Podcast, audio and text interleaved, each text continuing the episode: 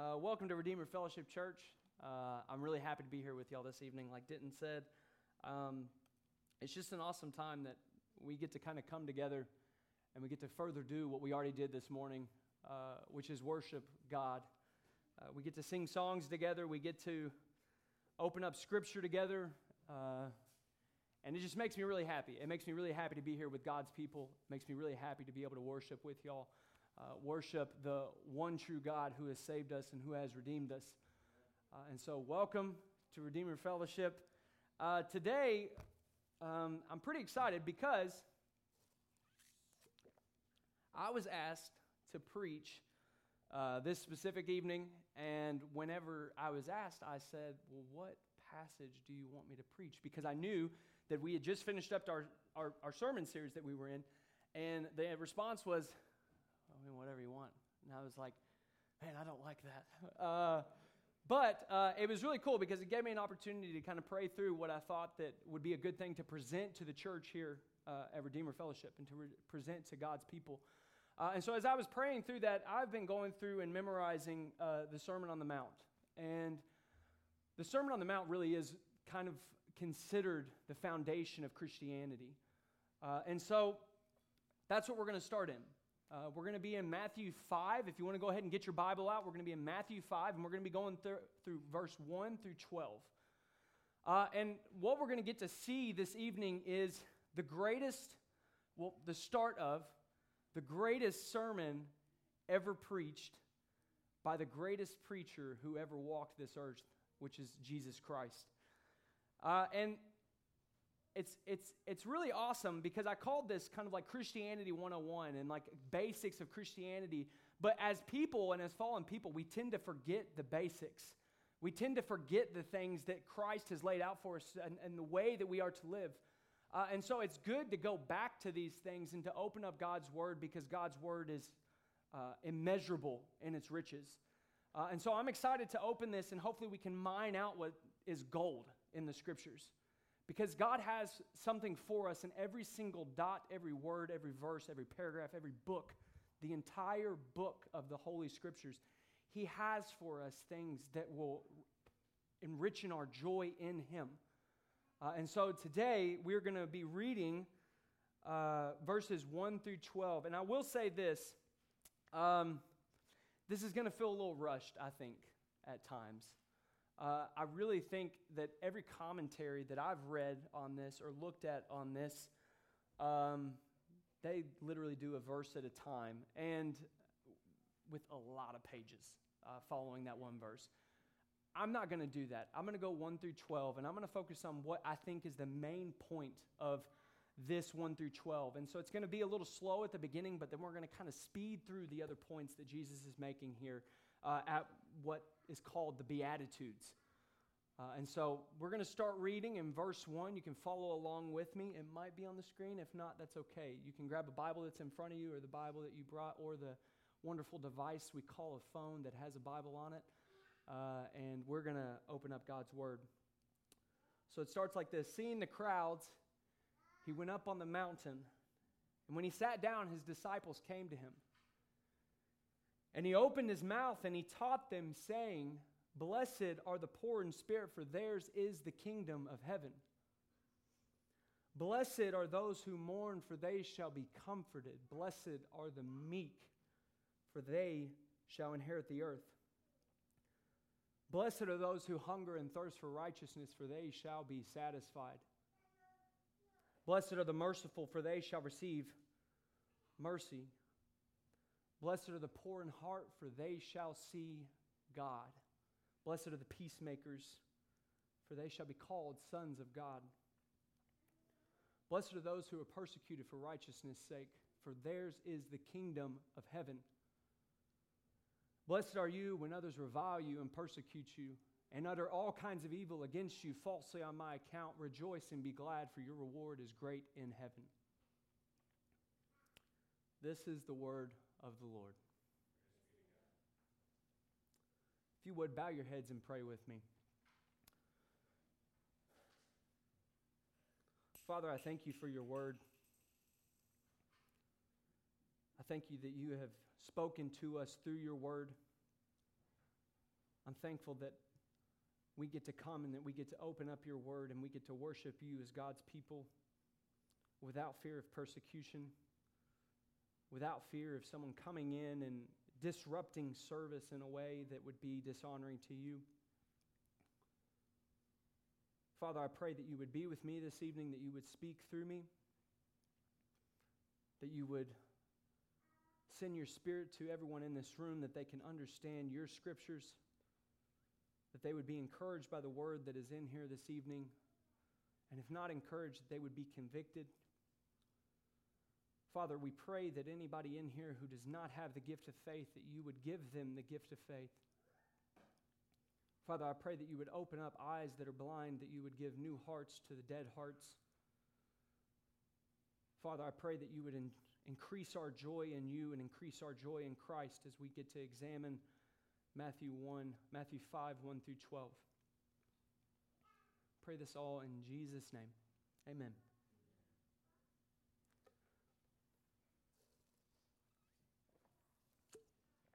So, like I said, the preacher here is the best preacher that's ever walked this earth before, the God man Jesus Christ, and this is probably the best sermon ever preached. And I'll say this I know I said that, I, that it might seem rushed at times through this, so I will, I'll just preface with this.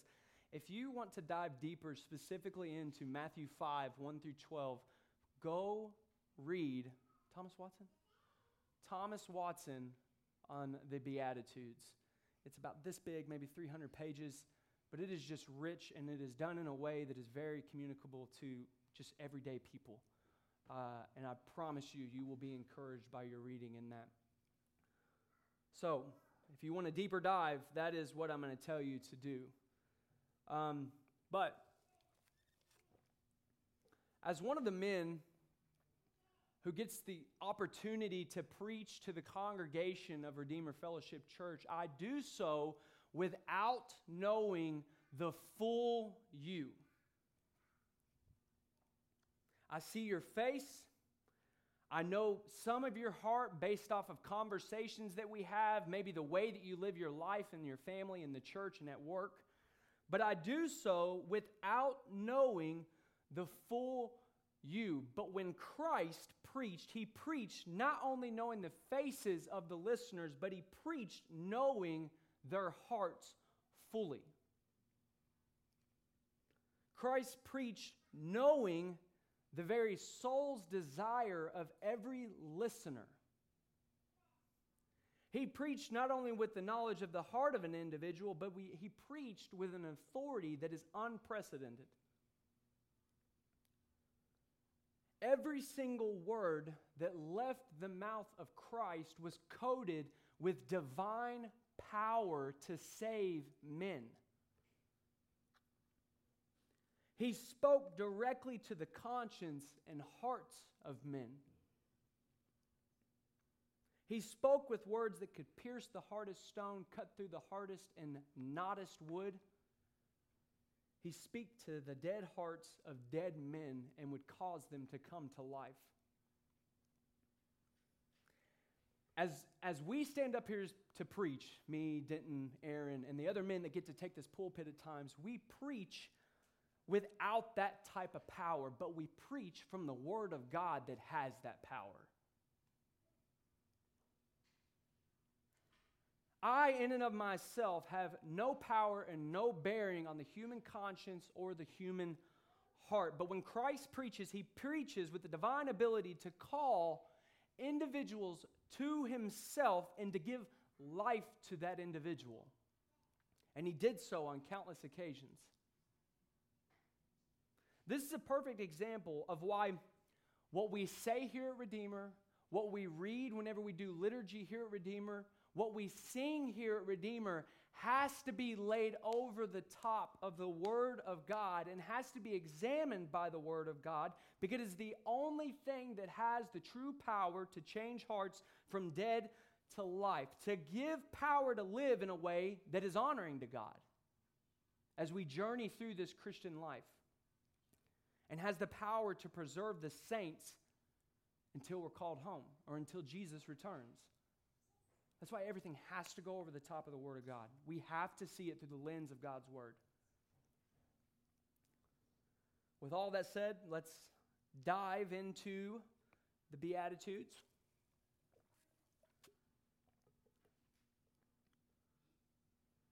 And what we will see is in the Beatitudes, we see the word blessed a lot. Blessed are, blessed are, blessed are, blessed are. Everything that Jesus says is blessed is actually very counterculture to what the world teaches us.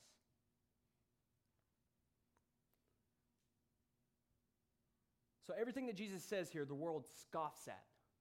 So, to, to, to see that a little bit, we're going to paint some parallels here on how the world views what would be considered good and happy versus what Jesus considers to be blessed.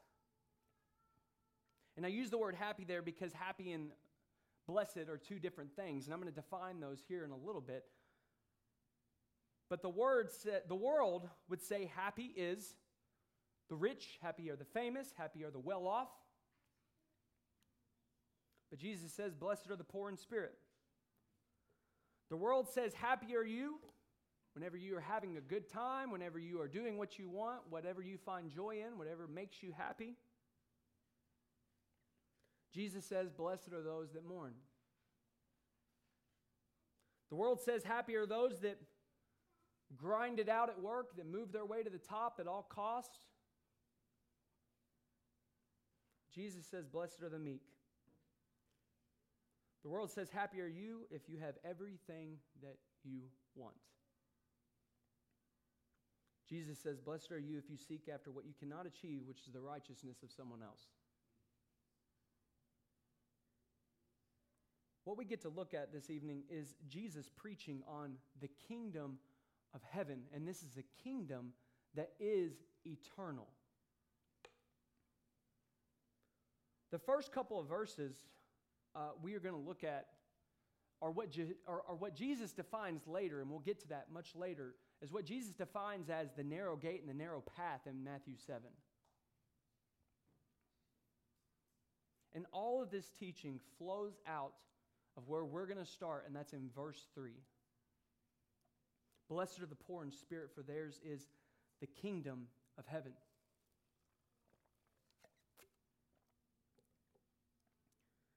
In order to enter into the kingdom of heaven, this kingdom that Jesus speaks about, one must come poor. One must come as a beggar with their hands out, relying solely on the mercies of God. We see beggars in the New Testament, and the only thing that they can count on is them sitting there with their hands out and the mercy of those that are going by. So, I will define for us really quick this term, well, kind of quickly this term blessed. In this passage, it is a word that speaks of eternal blessedness. I still haven't defined it, I know, uh, using the same word to define it. But this is a black and white scenario. There is no gray area. There's no room for gray area in this.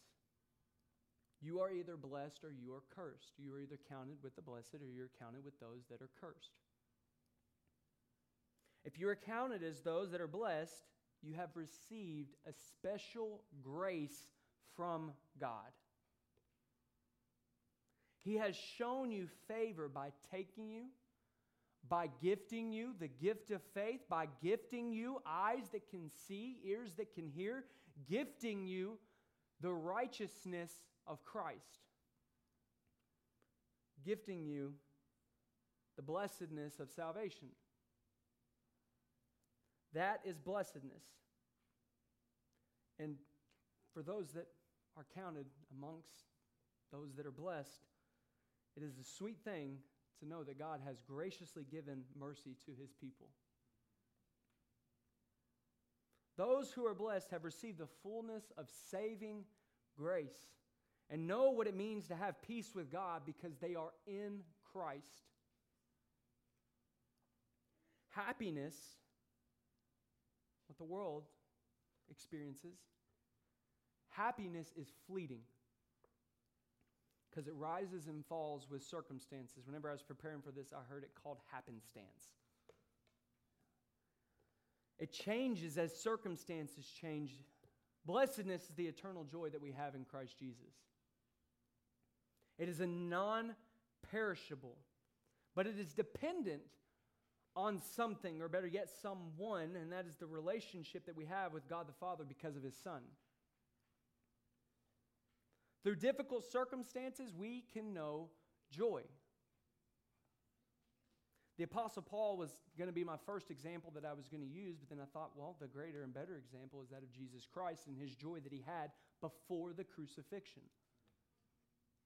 John 17 reads, But now I'm coming to you, and these things I speak in the world, that they may have my joy fulfilled in themselves. So, blessed and first, first and foremost is that you have been saved by God through Jesus Christ, that He has shown you favor. Once again, that He has gifted you faith, clothed you in the righteousness of Christ, and we come to this table and we come to God saying, I am poor in spirit, I bring nothing. So, how is it that we come to the throne of grace? We cannot confuse this because do we dare approach the throne of grace parading things that we do, parading what we do in the church, parading, I'm a deacon, I'm a pastor, I'm a pastor's son, whatever it might be, church attendance? Do we come to the throne of grace pointing to a prayer that we prayed or an aisle that we walked at one point in time? Do we come to the throne of grace pointing to our good works that we do? And the answer is very simply no. We come to the throne of grace like we just sang that we have only one perfect plea, and that is Jesus Christ, our great high priest, and that he has shown us love and that he has shown us mercy. We come and plead the blood of Christ and his blood alone. The only thing we bring is our sin, but if you have faith in Jesus Christ, Jesus has taken that sin. If you have faith in Jesus Christ, Jesus died for that sin. If you have faith in Jesus, Jesus Christ, He has officially clothed you in the righteousness of Himself. We bring nothing, but we are in great need of everything that God graciously gives us in salvation. Second thing I want you to see about this word blessed is that it is, in fact, a present reality. Aaron talked about this already not yet thing. We, we don't experience the full kingdom of heaven right now, but we do experience it. Verse 3 says, Theirs is the kingdom of heaven. It is a fact that those who have experienced the grace that I've spoken of from our Lord Jesus Christ, that they already and continue to experience the kingdom of heaven. And this is how Jesus begins the Beatitudes that we come to God with nothing in our hands. I'm going to sound very repetitive tonight, but this literally is what the whole Sermon on the Mount is driving out of. That we come to God with nothing in our hands, that we come to God with nothing but offer, nothing to offer, but we can only plead the cross of Jesus Christ. That we come with complete dependence on the work of Christ on our behalf, and that alone is our basis for entry into the kingdom of heaven. It all starts with spiritual poverty, or a better word, spiritual bankruptcy. And in that spiritual poverty, we are 100% dependent on God's saving grace and keeping grace as we are in the kingdom of heaven.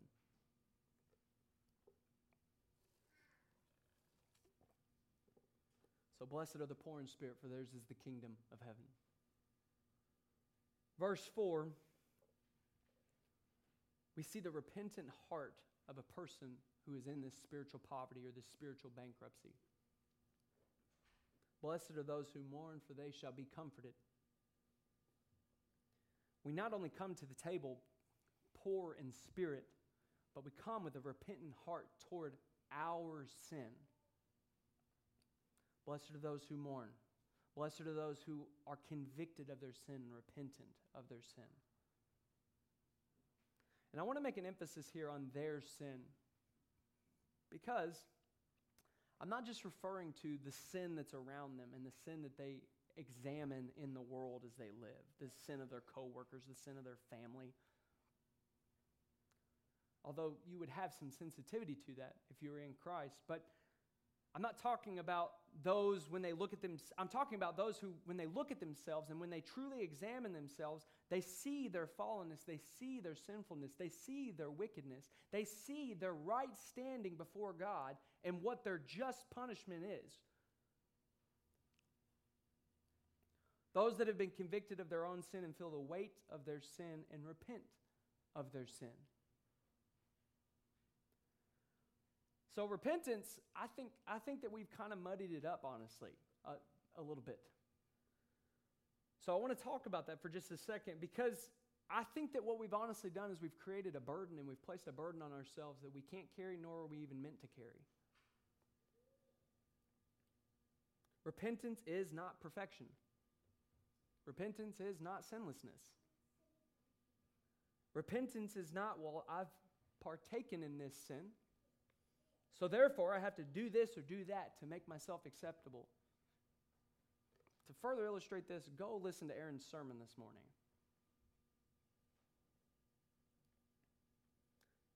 It's not, I need to clean myself up in some way before I approach the throne of grace. That is not repentance. Repentance is that you agree with God and you agree with God's word about your sin and you are turning and trusting in Him for the forgiveness of that sin. And not only trusting in Him for the forgiveness of that sin, but you are also trusting in Him to work in you to put that sin to death. It's not a work that you do, it's a work that the Spirit does through you. The reason why I say this is because it, it almost seems like at times, I, at least I went through a season. Maybe none of y'all have went through this season. I'm only speaking to myself. But it seems like we kind of go through this time where we create barriers that Jesus has actually torn down. Instead of approaching his thrace, uh, instead of approaching his throne of grace as his children, which is what we are, adopted. We have free access to God. So when you sin, if your first thought is, I need to read my Bible more, I need to pray more. I need to fill in the blank with whatever it is that you think that you need to do more before you approach the throne of grace. You need to stop that. Because there's nothing even that you could do that would make it acceptable for you to approach his throne. Look to Jesus, who has accomplished, salva- accomplished salvation for you. Approach the throne of God and ask for forgiveness because he freely gives it and cling to the righteousness that you have in Christ. Because what does verse 4 say here? Verse 4 says, Blessed are those who mourn, for they shall be comforted. There's comfort knowing uh, that I'm good before a holy and just and righteous God because of the work of his Son in my place. So, repentance is the second thing that Jesus is talking about here to be a part of this kingdom of heaven. And I, I say necessary to be a part of the kingdom of heaven because while I was reading Thomas Watson, one of the best quotes that I saw in the book that I thought, uh, no, one who, no one has ever been converted that has not been convicted. You are not converted if you are not convicted of the things that God says is sinful. And if you are a Christian, I'm confident that with conviction comes the Holy Spirit working repentance.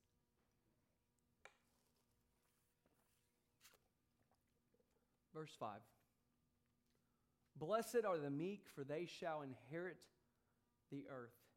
Here, this term meek is referring to one that is in humble submission to Christ over their life and God's word over their life. One who has placed their life under the lordship of Jesus Christ. It is the idea that those who belong to the kingdom of heaven are not exalting themselves they're not making much of themselves. You hear how counterculture this is to the world that we live in. Agreeing with God and His Word on how they ought to live. And it's a good parallel with Psalm 37 11. But the meek shall inherit the land and delight themselves in abundant peace. And the land in Psalm 37 is speaking to what Jesus is talking to here the promised inheritance, the kingdom of heaven. But it is also the idea of, Lord, whatever it is that you want to do to my life, however it is that you want to use me, however it is you want to use me and my family, I submit to that. Do what you please. Meekness doesn't stop with how we are toward God either, but it overflows into how we live our lives amongst the world that we are in. The idea of meekness is an absolute, absolute opposition to one who is quick in anger. The Bible would refer to that person as a fool.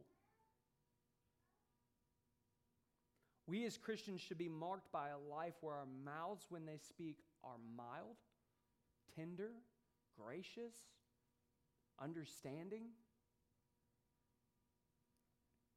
Lives where we think of the words that we are going to use and how we are going to use them because words have effects.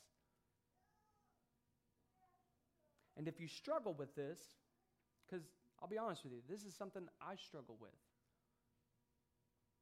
If you struggle with this, identify yourself with how God identifies with you in Christ. I think I might have said that a little wrong. Christ is gentle with you. God is gentle with you because of Christ. Remind yourself of that. Because if God dealt with us how we are meant to be dealt with, and how, are not meant to be, but should be dealt with because of our sin, it would be punishment, it would be wrath, it would be justice. And here's the thing we are people who have committed what many call cosmic treason against God.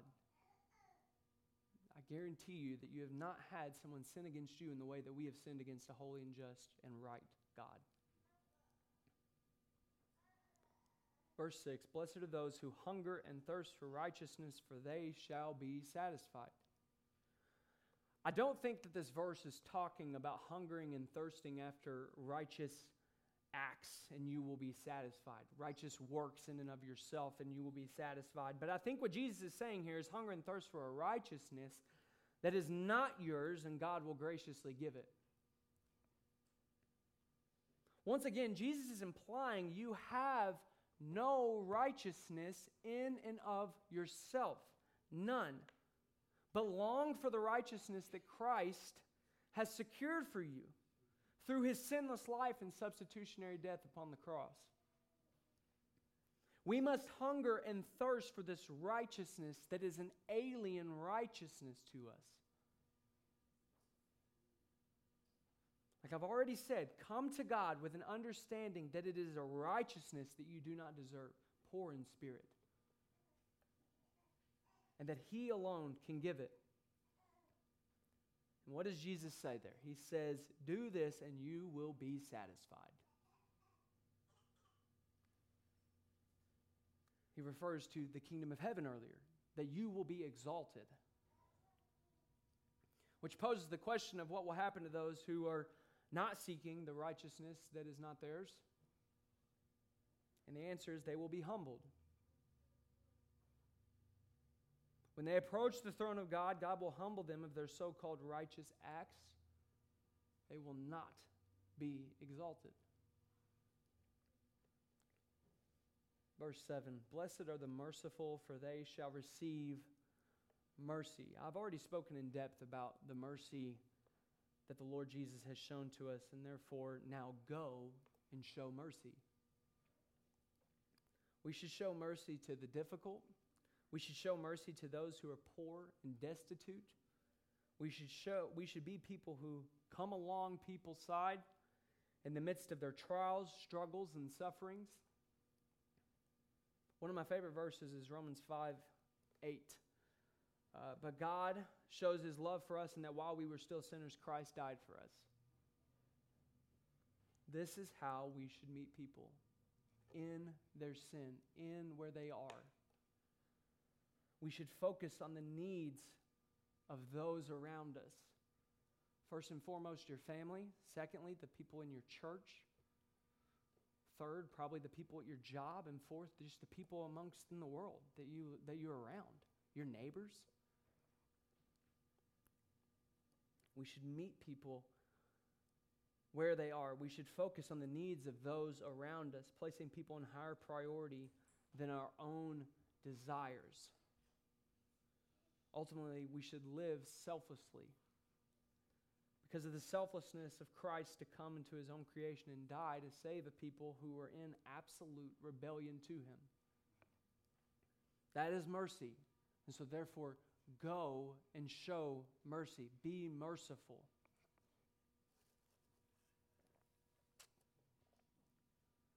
Verse 8 Blessed are the pure in heart, for they shall see God.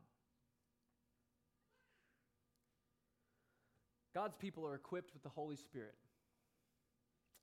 They are equipped with the Holy Spirit of God, and the Holy Spirit will produce in them a pure heart. It will not be perfect, but the sinful things that we once found enjoyment in, we will begin to hate those things and have a love for the things of God and His Word. But the best thing about this verse is the reality that we will see God.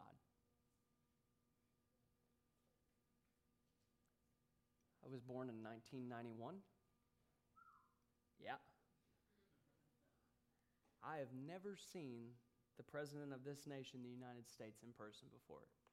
I don't even know if I've seen a governor. I, I couldn't tell you, to be honest with you. But from President George Bush Sr. all the way up to President Biden right now, never once have I seen them face to face. But I will see the face of the ruler of rulers, the King of kings, the creator and sustainer of all things, and what an awesome thing that is going to be. I will approach the throne of grace pleading the cross of Christ. I will be clothed fully in his righteousness and I will see the face of my Lord, my Savior, and my God. The radiance of God's glory will make the sun look like a black abyss. And I will stand and worship him for all eternity, and my joy will be complete.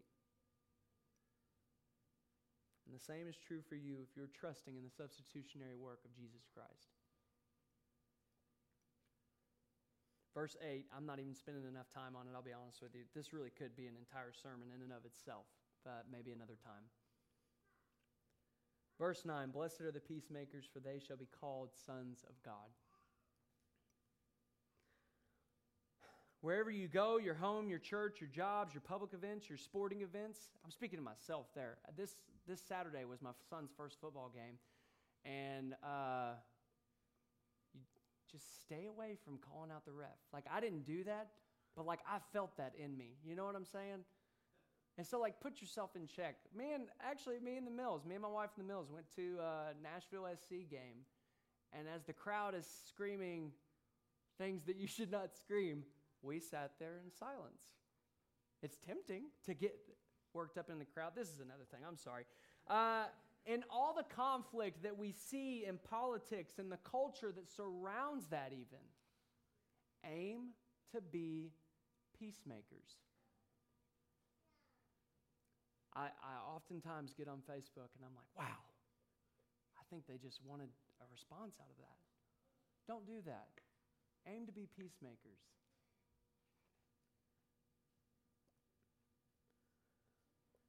Now, let me add something to this, though we are never to aim for peace at the loss of holiness.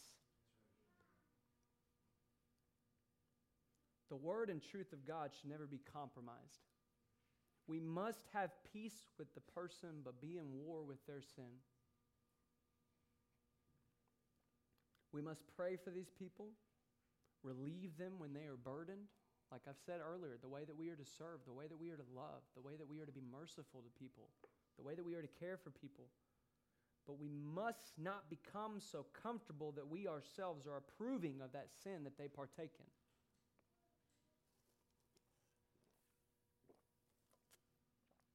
We have to create healthy boundaries and never sacrifice truth for the sake of relationship or comfort or ease of living. Thomas Watson, once again, says, We must not seek the flower of peace as to lose the pearl of truth. The church has the precious gem of truth, and we cannot throw it into the dirt. It's interesting here, too, that after peacemakers, uh, he points to the fact of our adoption.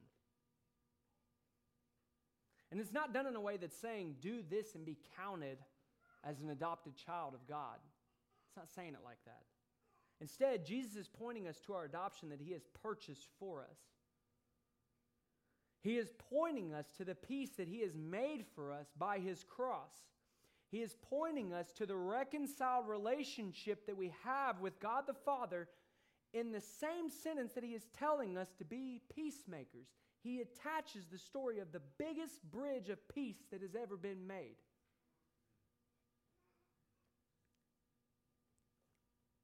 To close us up here in verse 10 through 12, we are given assurance in the midst of persecution. And reminding us, Jesus is reminding us that we can have joy in the midst of persecution. I'm going to read these to us. Verse 10 Blessed are those that are persecuted for, the righteous, for righteousness' sake, for theirs is the kingdom of heaven. Blessed are you when others revile you and persecute you and utter all kinds of evil against you falsely on my account. Rejoice and be glad, for your reward is great in heaven. For so they persecuted the prophets who were before you. Those who are persecuted for the sake of Christ receive great blessing. And what is that blessing? It's the same thing that Jesus pointed us to in verse 3. It is the kingdom of heaven. Here's the thing living a life as poor in spirit with a repentant heart goes hand in hand with living a life of some sort of persecution. You heard the parallels that I made at the beginning between what Jesus says is blessed and what the world says, or what the world thinks of that. The world scoffs at that. You cannot have true faith without some sort of worldly hostility. It's in too much of a contradiction with the world. Too much of opposition to what the world says is happy and good. This was the experience for Jesus himself. It was the experience of the apostles. It was the experience of Jesus' disciples and has been the experience of the true church ever since the true church existed. Jesus has told us that we will suffer persecution this way, but it is not for nothing. Living a life for the biblical gospel will produce persecution from the world, but we can rejoice because Jesus has overcome the world and promises his saints a reward in heaven. Do not water down the gospel of Jesus Christ. It is offensive to the world. But do not cave to that. Do not give up your blessing for comfort in what is so fleeting. But tell people of the goodness of God that they can have in Jesus Christ. Let's pray.